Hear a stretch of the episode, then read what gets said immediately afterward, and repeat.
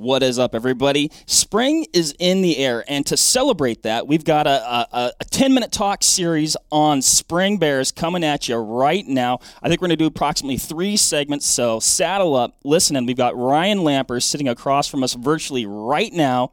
The spring bear master himself. He's hunted spring bears early, he's hunted spring bears late, multiple states. He knows a lot about these critters, so uh, let's just uh, jump right in because we only have 10 minutes ish, Jim. So great, great uh, open. Love the energy. uh, dude, I'm jacked up It's morning. awesome. I've had a lot of coffee. So Ryan, I think I think the first topic we're going to tackle here, and it's a good one. Where do I find these damn things? That is a good one. That's a that's a pretty common question getting asked a lot these days. There's there's so many new, I think, upcoming hunters that have seen this spring bear thing is uh it's just kind of a, a way to to add to their season, you know. So I've noticed a lot of new, I don't know if it's recruitment, but a lot of new guys coming into bear hunting. So where to find them? Number one question, I think. And I have to preface this answer by first where I find them and where, you know, every state is a little bit different. Mhm. So, generally speaking, I'm talking about these Rocky Mountain states, the Montanas, the Idaho. I've spent a lot of time in Washington as well. That could be extremely different from guys that are chasing spring bears and in other states further south or whatever or, or east. So, uh, yeah, some of the key features that I'm looking for as I've been doing a lot of e scouting as of late you know, bear hunting's a crud ton of fun, but it's also, you know, you could end up going back to the general area that you've hunted in the past. Problem is, hopefully, you've already taken that old giant monster from the year before and you want to find another uh, area that's got another old, crusty, you know, 10, 12 year old uh, mature boar in it. So you have to keep looking for new areas.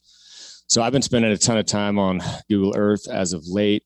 I'm just looking at areas maybe five ten miles from where I've hunted in the past and and just uh, you know picking up features that I'm that I'm trying to you know that that kind of jump out as to where I'm going to find an old mature bear and uh and there's definitely in Montana for example you could drive roads you could drive logging roads and you could probably find some pretty good bears and see numbers but when we're talking about specifically trying to locate older mature boars um, there's definitely some key features that I'm looking for. So, number one, uh, I really focus my efforts on either a river drainage or a large creek basin type area, deep cuts, north slopes where it's real scrubby, rocky. You know, you just got some of the most garbage country you'd never want to walk through type stuff. Bears will den in those type areas on the lower portion of those mountains uh, on those north slopes. Now they'll den on the south slopes as well at times, but uh, three features that I'm looking for are more of an open southern slope, especially on the bottom quarter, bottom half, where it's going to green up and it's going to offer some nice salad for when they first come out of the den to kind of hop on that salad and start feeding. Uh, river on the bottom or large creek, and then that north slope that's just hellish looking that you just like i said you don't want to you don't want to spend too much time over there but you want to look into it. I've had really really good luck uh, right out of the gates like when those bears first come off the dens. Late april first uh, ish of may in the elevations that i'm hunting. And uh, i've i've had really good luck looking at snow line both sides but more northern slope. And those those bears tend to feed a little bit as they just come out of the den and they'll move over to that southern slope. Now that changes obviously if they've denned on the south end or on the southern side. But i'm looking for those features like areas that have that open that's going to get that sun it's going to get the grass the grass is going to you know glow uh, I, I say chartreuse a lot when i'm bear hunting. I'm like i'm looking for that chartreuse. It's that like fluorescent green uh, grass that's just kind of lures the bears in. And uh, and i've had really good luck doing that Does that But- does that uh like that chartreuse, just like super bright grass, does that indicate like that super new growth as well? Yeah, it does. You'll see that a lot in fresh burns. You'll see that a lot in like uh, beetle kill areas where it just seems like that grass isn't getting burnt off by the sun a lot of times. I love looking into beetle kills because there is like a fluorescent glow under there of that grass. It just gets this happy mix of sunshine and shade. So it's not too much of each, and uh, and you get really good growth under there. And I'll oftentimes find some really good bears in those old beetle kills, which here in the great state of Montana, we have a ton of beetle kill areas. And so um, those are definitely areas that I'll kind of key into, hmm. uh, not necessarily early in the season, right out of the den, but later in the season, uh, you know, more later into May when those bears are starting to come into the rut. Uh, beetle kills are a great place. You know, the sows are in there feeding, the, the boars are in there looking for the sows. And, and I've had really good luck with those type areas. But some of the features that I'm looking for also when just scouting on a map is I'm looking for an area where I will be able to have a great vantage. You know, I'm trying to find that big perch that covers a crud ton of country. I want to be able to glass miles and and cover a lot of it. Um, you know, bears aren't necessarily like they're not like deer and elk. They're not like super prolific. You're not finding like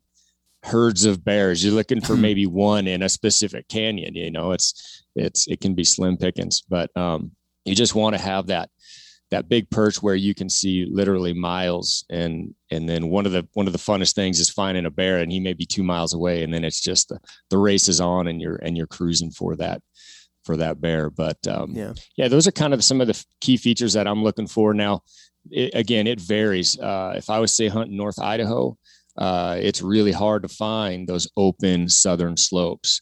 Yet you'll find these little pocket parks amongst heavy dark timber where that sun is hitting this little opening and you're getting the grass coming up. It's a little salad bowl. And those bears, they tend to be pretty easy to get because there's not a whole lot of feed that is offered. And so they'll tend to go back to those little pocket parks and they'll continually go back and, and they're pretty consistent. And you'll see good numbers of bears amongst the you know the deep dark timber, real thick North Idaho type, North Montana type areas, if you can find on the maps just those little openings that are amongst that dark timber, uh, that's been really successful for me over the years as well. Nice. Awesome. Yeah, that sounds like it's tricky to find those spots because there's less of them, but then it's going to focus those bears down in there. And when you do find it, definitely something to key in on. Yeah. And if I can rewind you here just a bit. Like we were talking earlier, you mentioned how you might go to one spot and have maybe success or see something, and you see an older boar, and then the next year you would be looking for. It sounded like you said a new spot, perhaps. Is that because like one general area, region, geographical sort of plot doesn't usually hold that many bears? Is it usually just one or two? And if and if an old one was on there and then it gets killed does a does a new one a new old boar not necessarily like move in? Are they not are they not really cruisers? Do they kind of just stick to one home home spot? Yeah so this is just my opinion but what i've noticed is once you take a really old mature boar out of say a one area especially early spring it might take a few years uh, a couple few years before another old boar finds mm. that spot and and moves in. Sometimes those bears have held that area for multiple years, and it's kind of been declared theirs.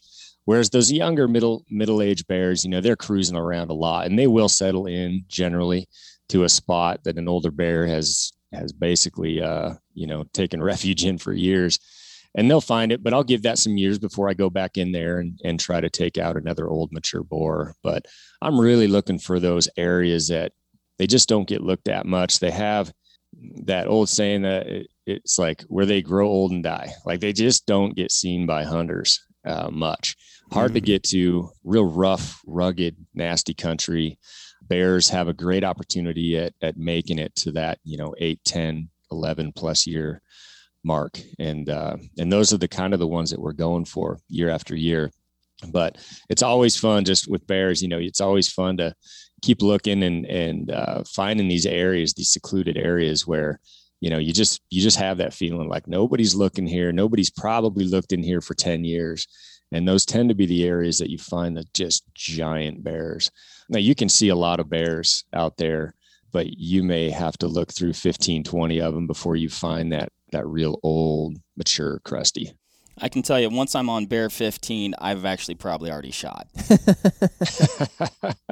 yeah, for now, sure. Now, Ryan, we've talked a little bit about you know that salad, that early green up, but like, kind of what what types of uh, vegetation are comprising, I guess, that you know you got that super bright green chartreuse grass that you're talking about, but are there some are there some other food things to key in on there?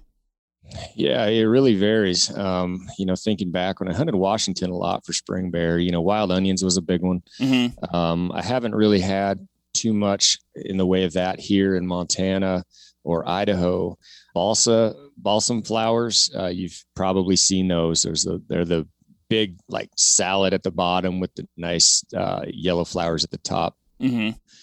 Generally, when those are popping, that means you're prime time for finding bears. Uh, I, I, take that for example. Last year we had we started off a little early. We started in in kind of almost mid-April. There was no green at all.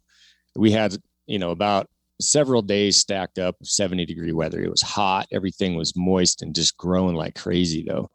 And so those those flowers started growing. And by week's end, we had these big, beautiful balsam flowers. And uh, and during that trip, from start with nothing to end with just flowers all over the mountain. Those southern slopes were just riddled with with these flowers, and those bears love those things. You know, they chew the heck out of those the leaves on those things, and uh, that's always a great sign. But each in each area is is a little bit different. You know, obviously places like the coast, Western Washington, you're finding more of the skunk cabbage and kind of low country type food sources but uh, the high country bears, uh, you know, if you have an area that's pretty riddled with wild onions, that's that's a good area. They do like digging those up uh, in May, but uh, just looking for that really nice green, lush salad low on the hill. One of the things that that uh, you know those balsam flowers they tend to start. You'll see them low on the hill on the southern slopes, and they'll just continually climb to the top. Gotcha. And those are just a great food source for them when you're uh, when you're glassing, like let's say you're you know you're you're glassing areas that you're you're likely to see a bear, but are you are you able to pick up any sign you know that you're like, well, I'm not seeing a bear right now. Maybe I'm seeing some decent food that I, that they might want to might want to key in on. But like, are you looking for any things like stumps that are torn apart, or like, oh, that rock looks like it got flipped, or anything like that? That's gonna maybe lead you to be like, I don't see anything right now, but I'm gonna stick around here a little bit longer. Mm-hmm. Yeah, and it's funny. That's a good point. I think uh, you know I've I've gone back to a lot of areas because I've seen rocks flip like crazy when I've been deer hunting in the fall. Um, you know, if you're hunting big mountains, you know, even up, you know, six, ten thousand feet, uh, you'll find rocks flipped all over in these meadows, these just little pocket meadows, or just these low ends of the the upper ends of these basins and uh, that's always like a, a sign like i will go back to those areas. And i've done that multiple times where something is something has keyed me into there's probably a, a, you know a bunch of bears in here or a couple of nice ones in these really secluded areas. And uh, i look for that. I don't really look for a lot of stump type just the area that i'm hunting. I don't see that a whole lot. Okay. But rocks flipped is a sure sign. Absolutely. And and just hiking through meadows and kind of low the low ends of those basins, and you'll see a lot of that. Awesome, Very interesting. How about real quick the weather? Yes. Before we forget, you were mentioning earlier. We were just it was off air. We just came up in conversation, but you were mentioning how sometimes these big temperature fluctuations. I think it was where you go from like cold to real warm suddenly. If, if I'm recalling correctly, what was it that you you'll see all of a sudden the bears really start coming out? Oh yeah, so I think you know uh, I've been asked like, what's the perfect bear day? Like, what's what's yeah. the day that you hope for, that you look for? And you know, we see these conditions in the spring all the time, where you'll have just this torrential downpour that comes through, big dark cloud rolls through. In my experience, bears don't typically like to get soaked. Um, they don't like to just hang out, and they're not out feeding as much in those nasty, stormy, blustery, windy days they tend to hole up and just kind of tuck themselves away. But when that weather breaks and the sun comes out and the heat starts coming out, man, those are the days where it feels like you see every bear on the mountain in short order. And uh, those are those have been by far the best days when everything settles down and sun comes up and those bears are just out in the wide open feeding in those grasses and and they just become very visible. Man, that's the perfect bear day. It, I can picture it, Jim. Just a day that's been a little bit cold, a little bit up and down, a little rainy, blustery, and then you hit, start hitting that little magic witching hour. Maybe you know, maybe it's four or five p.m. something like that, and it breaks and the sun comes out and it's lighting up that south slope, and out hmm. from just that cut, that timber-filled snarly cut with a little bit of water in the bottom, out creeps a big old boar. Man, you, you should narrate books. there's a lot. There's a lot in common between those bears and us. Tell you what, if you found me, you'd find me on the wild onions on a nice day after some crappy weather. Yeah, exactly. That's exactly where I'd be. So I'm just gonna up. look. I'm just gonna look where I would go. You know, it's funny you say that though, but like I feel like that is like a good indicator. Like, oh, finally, just a little bit comfortable and it's warming up and I feel good. And you're like, oh man, I bet the Bears are feeling this too. Yeah. Absolutely. Well, they cool. love it. Jim, we're sub. Are we sub twenty? We did sub 20, so we did good here. Unbelievable. We're going to carry on. And like we said, this is kind of part of a series, Spring Bear series with Ryan Lampers. So uh, stay tuned because we're going to have another one talking all about the yummy, delicious culinary treat that is bear meat uh, here with Ryan next up. So thanks for tuning in, everybody. See you on the next one.